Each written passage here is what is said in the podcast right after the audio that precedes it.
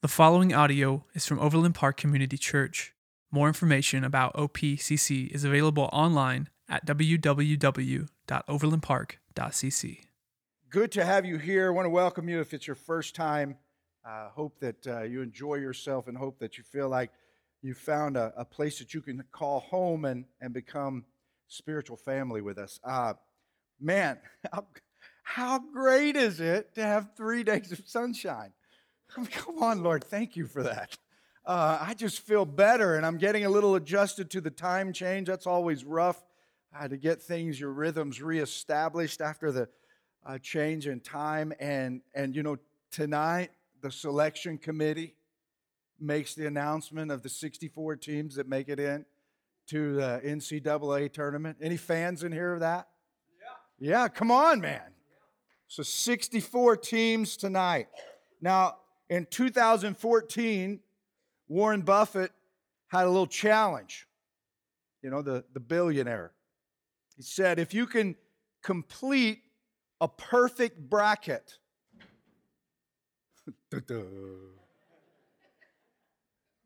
you win a billion dollars. You could take it in a lump sum or a million dollars a year for the rest of your life, I think is what the deal was. And so uh, several, you know, 15, 15 million people could take the challenge, and no one won. Um, he still offers the challenge to all 400,000 of his employees. And so, if you could, if you could be on his staff somewhere at one of his companies, um, and you can complete that bracket perfectly, uh, you'll win a billion dollars. Now, what if I told you that I knew someone who could do that? And what if I even went as far as to say, not only do I know someone who could do that, what if I told you that in the year 1600, a guy would tell us and he would predict that there would be a country called the United States of America. And it would be made up of 50 states.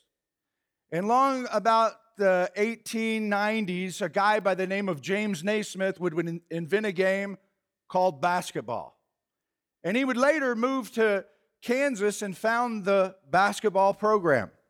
And that this sport would become incredibly popular, and there would be divisions, and all of these 50 states would have schools, and, and there was a top division, and there would be a tournament. Now, remember, I'm telling you this, the guy is telling us in 1600 that this would happen. And he says that this, this tournament would just blow up and become extremely popular. They would call it March Madness, and there would be 64 teams in it. And in 2019, those 64 teams would be, and he gave us all 64 teams. And then he gave us the round of 32, then the uh, Sweet 16, the Elite Eight, the Final Four, and he said to us, This is who the champion will be in 2019. You'd say, You're crazy. Like, it's not possible. This is not possible for somebody to be that detailed and give us that much uh, of an account of what could happen. Now, I say all of that to set up what I'm going to give you today as evidence that the Bible is the Word of God. Okay? We're going to look at prophecy. Now, we, we, we've been studying this whole idea that of sola scriptura. Like the Bible is like, like you look at the Bible and you understand this term sola scriptura, it is that the Bible teaches us everything we need to know in order to be saved from our sin and, and, and, and escape the wrath of God. It tells us everything we need to know in order to be saved. It tells us everything that we need to know in order to live our lives in a way that we can bring glory to God. And that, no more, no less, is what sola scriptura means. And so the, the, the church, our church's position is we'll never expect you to do more than the Bible teaches you, and we'll never challenge you to do less than what the Bible teaches you. And so we, we've, I've established, and I'm intentionally going back over this week after week. There are three ways to approach the Bible. Only three ways. One, it is the Word of God. Like we look at it and go, man, I believe the Bible is the Word of God itself. The second way is that it is the Word of man. Men wrote it, and that's what it is. And then the third way is that it is both um, the Word of God and the Word of man. Now, our church's position is the historic evangelical Christian position that it is the Word of God. Like for like since the early church, that's what people have believed. Even in the time of the apostles, when the New Testament was being written, they refer, referred to the Holy Scriptures and equated each other's writings as such. And so our position is we believe it is the Word of God. The dangerous one is number three, that it is the Word of God and the Word of man. And what makes that so dangerous is that it requires scholarship to tell us which parts of the Bible are the Word of God and which parts are the Word of man. So it elevates the scholar to the position of God as he relies on education to tell us which ones we are to believe and follow and which parts of the Bible we are not to believe and follow. And that's that's just absurd if you stop and think about it. Like that's that's shifting all the time. Whatever culture is demanding, that's where the scholar likely is going to end up. Is because he's going to define it by what the culture has taught him. And he's going to use education and academia to arrive at a conclusion and tell people how they now shall live. And we look at it and go, no, man, like if Jesus, if God could raise Jesus from the dead and do a miracle like that, he could miraculously preserve the Word of God in the Bible and give us what we need in order to follow him, trust him, and know what it means to be saved. And so we've looked at in week one canonization, a very important term. What does it mean? Uh, uh, and you, you know, you'll have to go back and watch that if you weren't here in week one, but it's how we got our 66 different books of the Bible. Um, we talked about the reliability of it, that the Bible is a historical document. It is more than a historical document, but it is historical. And of all the ancient documents of the world, like there's not one that is more reliable and that has more evidence to support it than the Bible. So, all of these things that we accept uh, and history, and we just take them, there's not near as much evidence to support them as what there is to support the Bible. I'm saying that like just based purely on you don't have to be a believer to like draw a conclusion here. Those are facts. Like that is a fact. So I'm not preaching to you at faith. If you're here and you're a little skeptical and you're trying to reason through this, that is a fact you can study for yourself. No comparison of the ancient documents of the world to how many manuscripts that we have to support the evidence of the Bible. It is historically reliable. We talked about how God speaks to us through revelation. There's general revelation, like nature and the, and the animal kingdom and all the created order. And God can speak to people through that, and He will call them and they can begin to look and see, man, there's design behind this universe. There is a creator behind it. The more we look at it and see the intricacies of, of life and the creation things that we have to investigate, the more we can see that there is intelligent design behind this. Okay? You, you just look at stuff. You look at the complexity of your own body. You look at the complexity of your own DNA and how you're made up and, and, and the, the, uh, the, the soul that you are. Someone has said we are, we've kind of come to this place where we think that we're bodies with souls. And the truth of the matter is we're souls with bodies. Like there's, there's a depth to us. So we look at that and we can see, man, there, there's design behind the universe and how it all works. Um, and we can see that that's general revelation. And then we have specific revelation. God speaks to us specifically. How does he do that? He does it through history. So we look back at history, at all of the events that have taken place and, and what we know in history, and God speaks to us. And that's why the Bible is so important because it is a written account of the historical record of a group of people that God has claimed are the chosen people of God. And He's showing us what He is like in this written account. So when we begin to attack the Word and say that it is something other than the Word of God, we're beginning to kind of mess with historically how God has specifically revealed himself to us so that we could even know what it means um, to know him and serve him. And so then we uh, talked about inspiration. Okay, so all of that leads us to I don't even care if you're here this morning and you're not a born again believer. Okay, first of all, I'd say to you, this is a safe place. Um, you come here with your questions. This is where you should be as you're trying to figure out what do you believe about this stuff. Um, the, the second thing is I would say is that this is all his, everything I've laid out just from a logical standpoint, making a defense for the Bible is like, you don't have to be a believer to know these things. Okay, but then we move to what makes the Bible different from like Homer's Iliad and other ancient documents that we have? What makes it different from a history book that teaches us about George Washington and Abraham Lincoln? What makes it different if it is a historical account? What makes it different is the doctrine or the teaching of inspiration. And so, as we look at the Bible, we see that the Bible teaches that it is the inspired, inerrant, infallible Word of God. Okay, so I, I taught you in that week that inspiration um, is not the same as a, a mental stimulation that someone might experience to have a burst of creativity where they write a song. Okay? But inspiration, the word behind it means God breathed. And so God used different men throughout history, and He supernaturally ensured that through their personalities, God breathed, He was behind what they wrote, and He ensured that what He wanted written in the historical record that would serve as specific revelation to humanity about what He was like would be written by these men. And so we go, man, that, how can you believe that? Just, just pause for a minute, okay? We believe that a dead guy rose from the dead. Like that's our fundamental belief in who, who we are as followers of Jesus is that a man was dead for three days and rose from the dead. That is a supernatural miracle, the hand of God at work in creation. And so to believe that that, that, that the Lord could do something like that, it is not a difficult thing to believe that the Lord could be behind the writing of the Word of God so that we could know who He is and what it is that we're supposed to do in order to know Him and follow Him. And so it's not, a, it's not a big deal for the Lord to be able to do that if God does, in fact, exist as I believe that He does.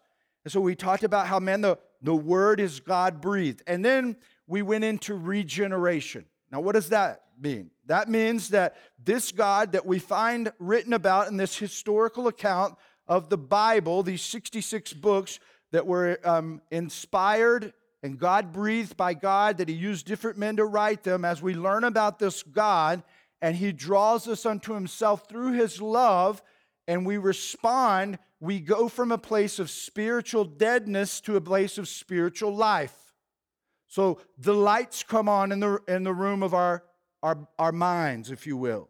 So we're able to understand it not only as a historical book, but now it becomes a living book because the one who wrote it and is behind the writing of it is the one who has breathed life into us. So, as God has breathed life into his word, in order for a person to really grasp what it's teaching, God must breathe life into the individual. The two have harmony, and we see God at work in the human and the soul is regenerated. It comes to spiritual life. I'm no longer an enemy of God, but now I am in fellowship with God. We call this being born again. I'm saved from my sins, and my understanding of the word is shifted.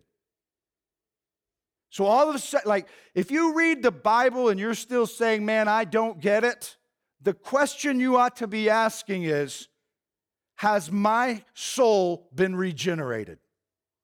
Do I know the Lord? Because if you don't know it beyond mere historical, um, what it is historically, then the chances are you are dead spiritually. And, and the Lord needs to do a work in your life because when He does a work in your life, man, and, and you, you see what He has done, you cannot get enough of the Word. Like you just, you, you want more and more and more and more of it, okay? Because it is something that you see that has brought life to you which you didn't have before. Something that you know that is supernatural that it didn't exist around you before but now is around you now that is moving in and through you and enabling you to see life completely different than you did before. Now um, when we when we when we think about that then we we realize okay this is what makes the person who is a follower of Jesus different than a person who looks at the Bible just trying to learn knowledge from it. What I want to, what I want to establish, and I'm taking great pains to do in this moment, is that Christian people are not people who are ignorant people. Christians who understand and have come to spiritual life are not people who do not investigate evidence. Uh, they are thinkers. As a matter of fact, some of the greatest thinkers known to humanity were followers of Jesus. Okay? So we don't we don't just blindly go in the dark and say, "Oh, I'm going to choose this as my religion." That's not what happened for me. What happened for me is that the Lord did a work in my life and I understand as I as I look at the evidence that he has left behind, the specific revelation my faith continues to increase. And so a lot of times people find themselves in this place where they don't they don't understand who God is and they just deny that he exists and and so we ask ourselves the question why do people do that? Because when a person starts the journey of seriously investigating the existence of God, if they come to the conclusion that that God does exist, and the, the evidence leads them to that place, then it demands, it demands that you bow the knee and everything about your life is in allegiance to that God. And so a lot of people are like, I don't even know if I want the answer to that question. So they don't study it. The sad thing is, is you can live your life that way and you can wake up at the end of your life when the body gives out, the soul will still be around. As I said just a moment ago, you are a soul with a body, not a body with a soul. So, everything you're making decisions in your life from a scriptural standpoint and theologically, what the word teaches, it is your soul operating within your mind and your, your, your physical presence that is, is helping you draw these conclusions. And that soul will stand before this God of the universe in which I'm talking about today.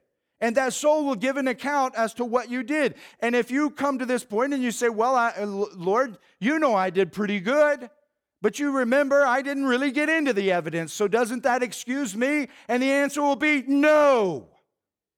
You remember that time in 2019 on St. Patrick's Day when you were standing in that church and that guy was up there and he was very passionately um, uh, teaching you about who I am, and you, you failed to investigate what the evidence was? That's your judgment. He was bringing the word that I specifically revealed to you, and he was teaching you, and I was using him as I called him to this very purpose to proclaim to you the good news of the gospel. And you did nothing with it. And so it is your responsibility, it is the, the whole brunt of what your existence now is, is totally wrapped up in that decision that you made to deny that I existed. And so I look at all of this and I say, man, I'm setting all of this up, and we're going to look at prophecy today. And you know what? I don't care if we spend a little bit more time. Like, I'm just done. Like, the Lord has been, many's been stirring in my heart. And I'm, I'm tired. Like, like, I'm tired of looking at churches, and I don't even care how big they are. I'm tired of looking at churches and going, where is the power of the Almighty God and the people who are filling that church? I'm tired of even looking at my own church and going, where is the power and authority of God rolling through the believers as it rolls through the believers in the New Testament? What is wrong? What is wrong with the world today? It is so upside down. It is so jacked up. Like people, all we do is argue. All we do is fight this position, that position. And I, I see no hope from either side. Because the lines have clearly been drawn and they're, they're political lines, but I see no hope for the world until eventually somebody somewhere says, I believe that Jesus Christ is who he said he was, and he is worthy of my entire being all of my allegiance. My life is not about what I do for a living. My life is not about how many possessions I possess. My life is not about the experiences I have or, or the places I'm able to go or the things that I'm able to provide about my kids. As a matter of fact, my life is not even about my kids. And what you should all know is I love you dearly. But I love none of you more than I love Jesus. None of you. And that's the only thing that is helping me be the father that I am.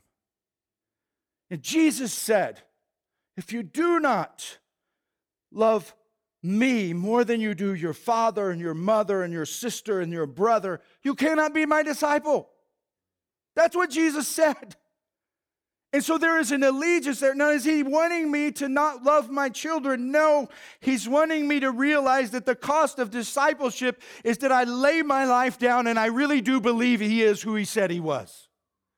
And I'm no longer in this tug of war where the enemy is just constantly pulling me and knocking me over the head, and there's no victory in my life. There should be victory in our lives. People should be able to look at us and go, Man, I see hope for the world in the way that person is living their lives. And so we take our time and we go through this series and we're talking about the Word of God. We're talking about everything that I believe and I've sold my life out for. And the question is, is can you trust that it is in fact the Word of God?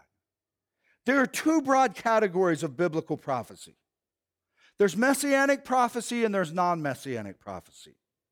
So there's prophecy about things that will happen in the end times that, that possibly they don't have to do um, with the Messiah specifically, um, that, that, or they may have to do with the second coming of, his, of, of the Savior.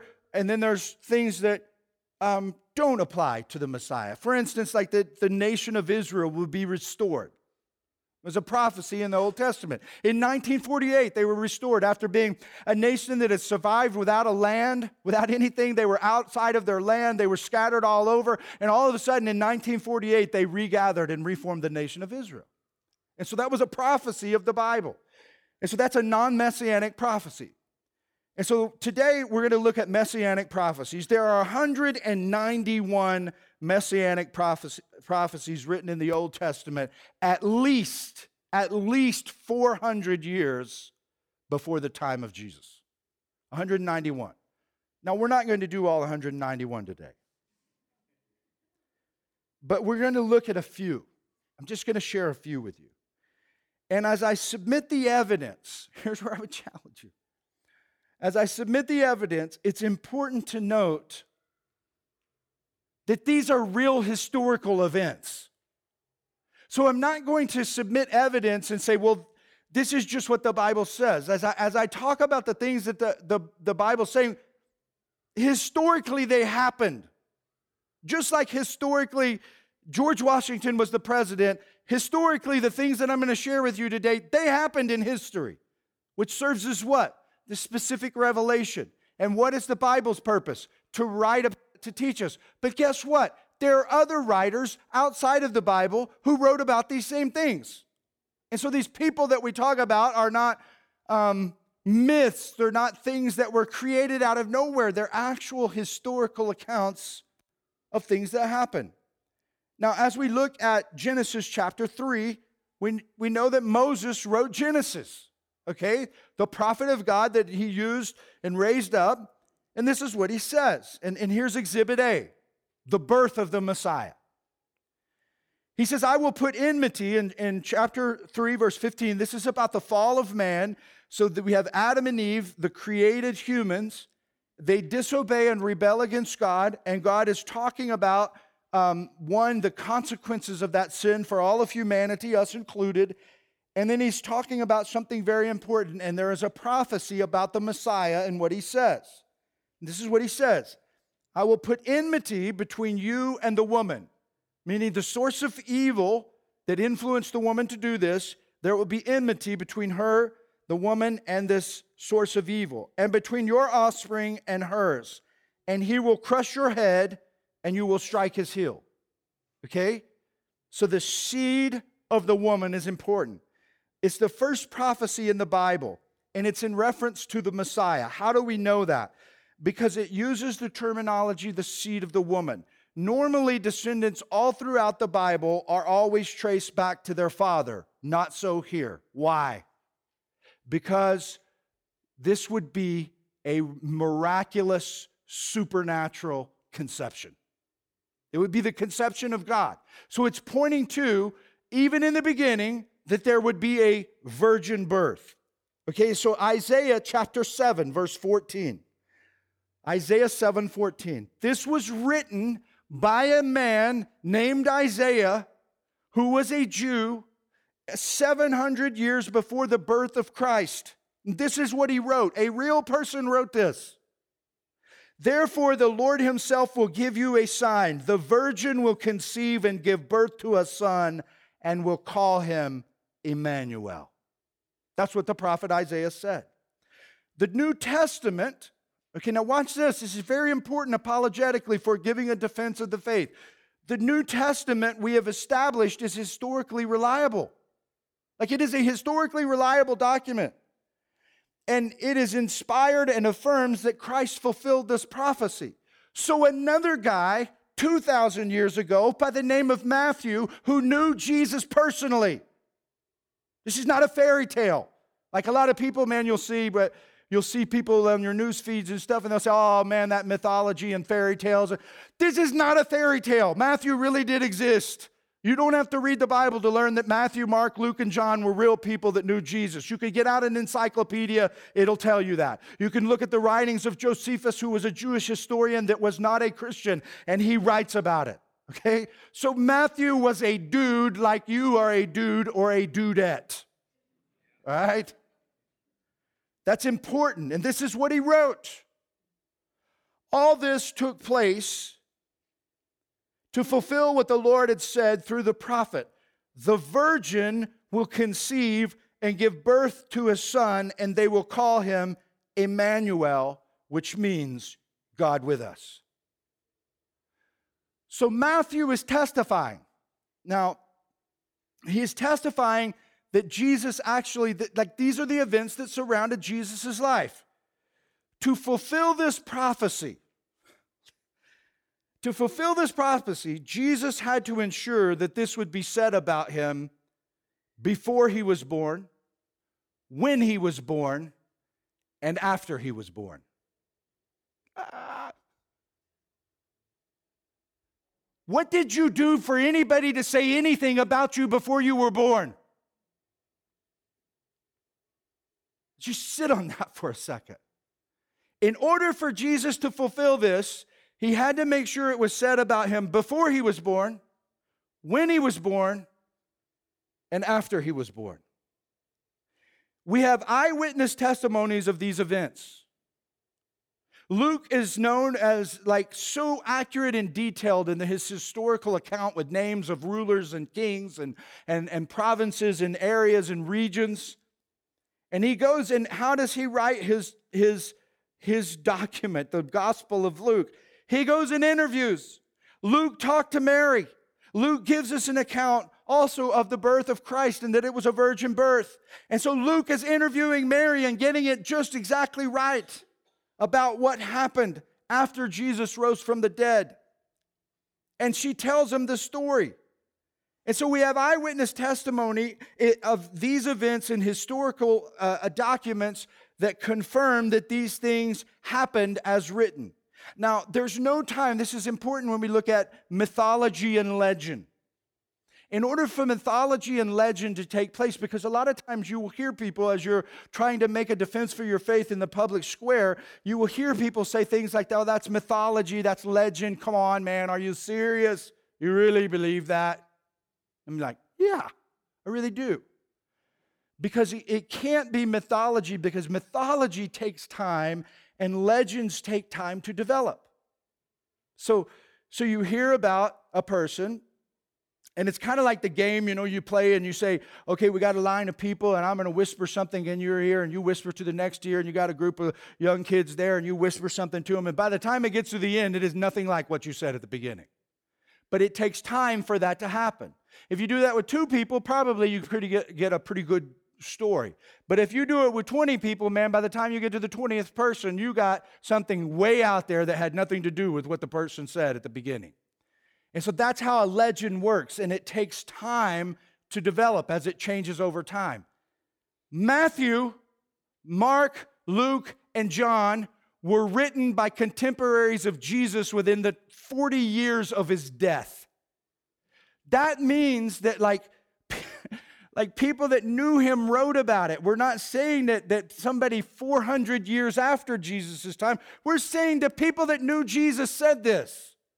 And so that we look at that and we go, okay, man, like there's something to hang my hat on here. There's no way it could be mythology, so because no time has passed. Micah chapter 5, verse 2 says, But you, Bethlehem, Ephrathah, though you are small among the clans of Judah, out of you will come for me one who will be ruler over Israel, whose origins are from of old, from ancient times. What is this prophet saying? Well, he's saying of, over 400 years before the time of Jesus where the Messiah would be born. And guess what? Jesus was born in Bethlehem. And guess what? His mom and uh, that, that was had conceived him and, and Joseph, who had listened to the angel's call as well, had to get up and leave where they were residing and go to Bethlehem because of a census that was being taken that God had foreordained to make sure that the Messiah would be born in Bethlehem. How does Jesus make sure that happens? Whether you believe or not in the gospel of the Lord Jesus Christ, you must admit that this is strong evidence that Jesus was, in fact, the Messiah. Exhibit B the herald of the Messiah's coming. So we have the, the birth of the Messiah, we have the herald of the Messiah. In Isaiah chapter 40, verse 3, again, I submit a real man, not a fictional character, a real man wrote this in history. A voice of one calling in the wilderness, prepare the way for the Lord, make straight in the desert a highway for our God. Malachi chapter 3, verse 1, another real man that really existed in the nation of Israel says, I will send my messenger who will prepare the way before me. Then suddenly the Lord you are seeking will come to his temple. The messenger of the covenant whom you desire will come, says the Lord Almighty. John the Baptist, literally a real man, fulfilled these predictions. Okay? So, Matthew, a real man in history, says in Matthew chapter 3, verses 1 through 3 In those days, John the Baptist came preaching in the wilderness of Judea and saying, Repent, for the kingdom of heaven has come near. This is he who was spoken of through the prophet Isaiah, a voice of one calling in the wilderness, Prepare the way for the Lord, make straight paths for him. So, in one historical document written in 700 BC, and then in another historical document written in 430 BC, it was said that it would happen. In another historical document written in about 40 something AD, people said that it happened. God has specifically revealed through prophetic revelation that Jesus fulfilled this specific thing, and he used eyewitnesses to write about it. And these eyewitnesses, might I submit to you, as part of evidence exhibit B, these eyewitnesses were terrified and in hiding until Jesus rose from the dead and the Holy Spirit came, that Jesus also prophesied would come and empowered them to remember and recall these things and begin writing this stuff and saying it. And as they saw it, it blew their minds and they came out of hiding and they turned the world upside down. And you and I are in a religious institution today called a church that we believe we are trying very hard to be a church of the New Testament, and we are a result of what these men did as they came out of hiding, supernaturally empowered by the Holy Spirit. And I'm not here to teach you about self help, about how to have a better life. I'm here to challenge you, to call you to obedience to the God of the universe. If you want to have a self help seminar, go somewhere else. I'm talking about the creator of the universe the Lord of Lords, the King of Kings.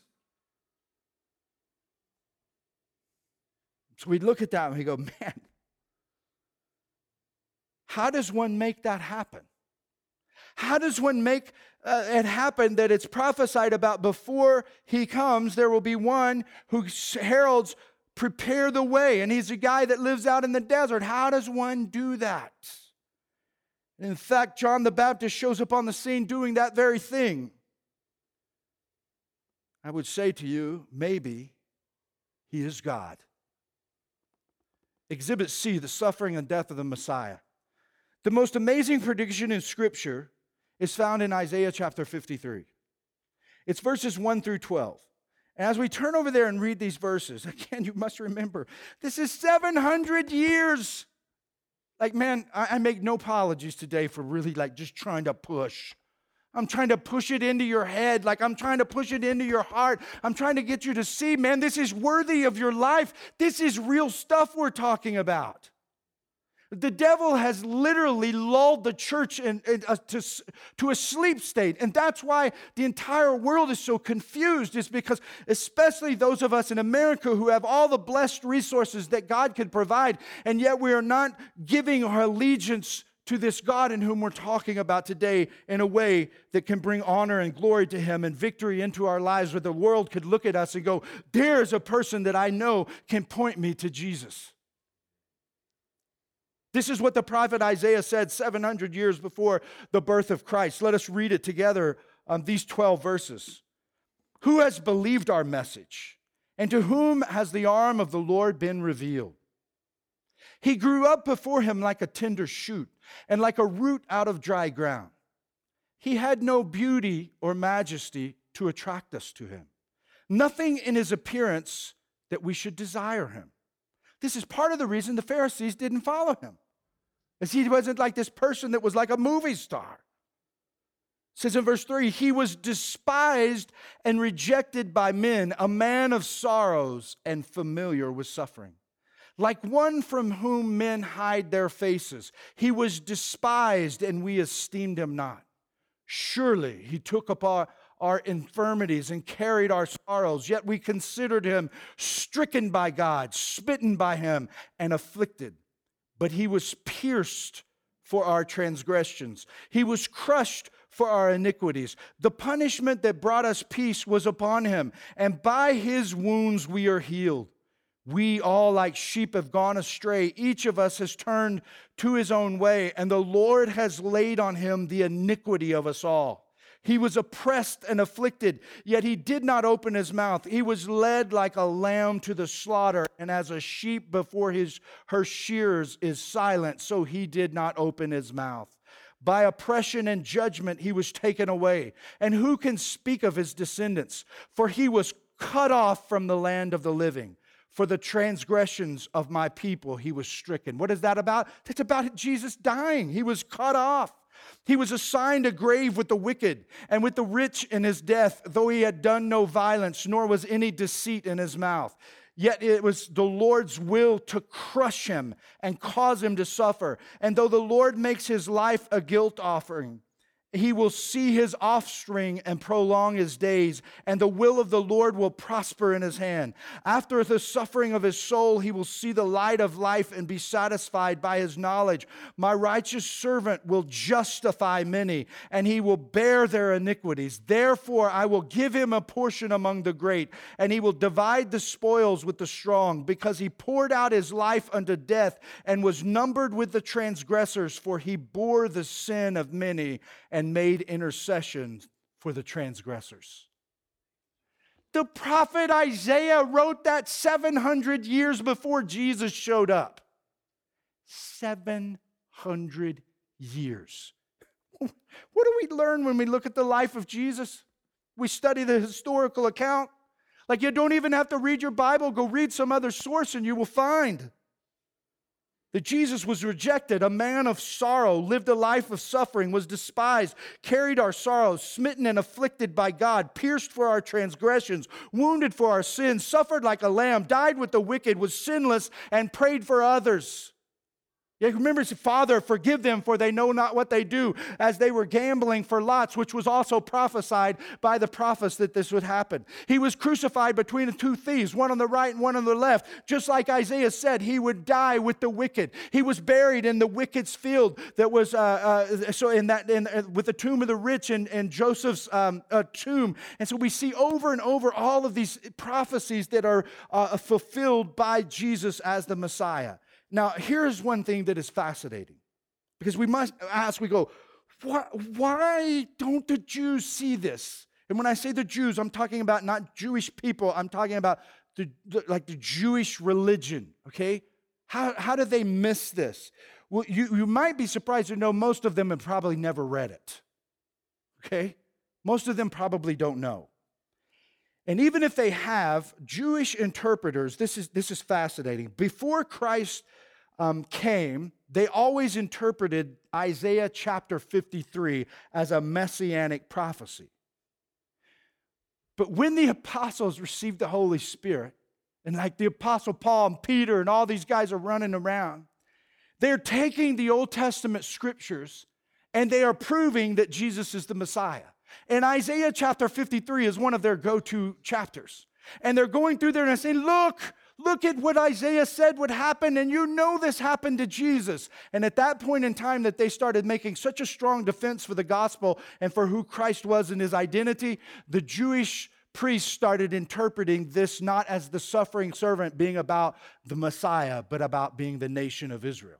Well, this is talking about the nation of Israel would suffer, not that the Messiah would suffer. So, all of these hundreds of years, this is why it's so important about specific revelation in the Bible and that God gives us this, an historical account so we can look at this and see what's going on in history. So, for all of these hundreds of uh, uh, or thousands of years, they had interpreted this for hundreds of years, I should say, for 700 years, they'd interpreted this is about the Messiah. Jesus shows up, claims to be the Messiah. And then all these guys are born again and supernaturally have the power of the Spirit working in them. Jesus is resurrected, calls them to go build the church. And in going and building the church, they start reading the scriptures, and the Holy Spirit illuminates their minds, lifts the veil, and they can all of a sudden see that Isaiah, this passage in Isaiah is talking about Jesus. This passage in Malachi is talking about Jesus. And so they start going to the synagogue and making a defense, and they're trying to stop them with everything that they can. They say, if you don't stop doing this, we're going to beat you. Beat us, we don't care. And so they beat them, but they still kept preaching. And all of them kept preaching, even unto the point that they cut their heads off, sawed them in two, stuck them in the uh, ribs with swords. They killed them, and they would not stop. Why? Because they knew as they looked at the evidence, not only did they know him firsthand and see him and witness his miracles, they saw prophetically where he was talked about throughout the scriptures. And as they made this defense, the Jewish people were trying to maintain control of religion and control of people. So they shifted the definition and said this is about the nation of Israel. And so we look at that and we go, well, how do we know that? Well, Isaiah, when he refers to the nation of Israel, if you read the book of Isaiah, he always uses um, first uh, personal uh, plural, our and we. But he always refers to the Messiah in third person singular, he, his, him. In Isaiah chapter 53, that's what he does. And so we look at that and we say, from looking at the evidence from prophecy, it is overwhelming. It's overwhelming. Now, I've only looked at a few. When I go back to my illustration about March Madness,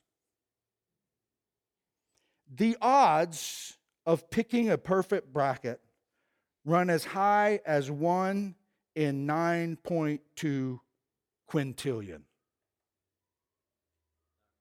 Not good. That's why, this is why a great marketing plan for Buffett. She get, wow. Now, why did I start going back and saying, well, what if I told you a guy could do it in the year 1600 and even tell you that the game would be invented? Because the odds, mathematicians have calculated the odds of, of the prophecies lining up in one person's life. All of the biblical prophecies of the Old Testament about the Messiah calculate they have calculated the odds of them lining up in one person's life. The probability of 16 of those predictions is 1 in 1 quattuordecillion. That's 45 zeros. Think about the bracket. And Jesus fulfilling 16 prophecies is one and one quattuordecillion. If he fulfilled 48 prophecies, it would be 1 in 10 to the 157th power. If he only did 48, he did 191. What kind of man could do that. The Lord of heaven and earth, the King of kings, the Lord of lords, Emmanuel, God with us, Jesus Christ, the King of kings, the God man. He said he was the God man. And so we look at the evidence and we go, whoa, Now, I would say to you, trusting the evidence is not enough, but trusting the evidence and looking at the evidence can lead one to regeneration. And so, the big idea of today's talk is this I know someone who could do that. Like, I know someone who could do that. And when I say I know him, like, I know him. John used the word gnosko over and over in his gospel, and it is experiential knowledge of Jesus as the Son of God. It transforms your life. And so when you begin to see this and you begin to understand what is going on with the Gospels, what is going on with the Old Testament, it sort of makes one a little bit excited. And the more that you understand the evidence, the more excited that you can be. And the more excited that you become, the more that you will see that life is being transformed around you. And so as we dive into that, I would submit to you, you can reasonably lay your life down and Jesus will raise you up. You can also walk out that door and choose to live your life like everyone else. And I say, live your life in such a way that it denies the evidence. But as for me and my house, we will serve the Lord. What are you going to do at school? What are you going to do at work? What are you going to do when you're hanging out with your friends? What kind of church do you want to be? Like, what do you want to be? Because, like, like to me, like this, this is like what? Like, we don't know when Jesus is coming back, but I firmly believe that He is. And He has called us to be about the business of making disciples until He gets here. And so here's um, Here's what, like, I believe the Lord wants to do something incredible here. But it's not just build a big church. There are enough of those. And there are enough of those that are really, um, a lot of them are pretty anemic. I mean, they do some great things. But if we look at them, do we see, like, oh man, power of the Lord is rolling through that place. Like that's the kind of church I want to be a part of. Because that's the kind of church I see in the New Testament. So we sing this song. It may look like I'm surrounded, but I'm surrounded by you. And I believe that, man. I believe when I preach, I believe that there's spiritual forces at work all around me, enabling me to say and proclaim what the Lord wants to proclaim. But I also believe that there are spiritual forces at work in your life. And I believe that you are some of the people that surround me.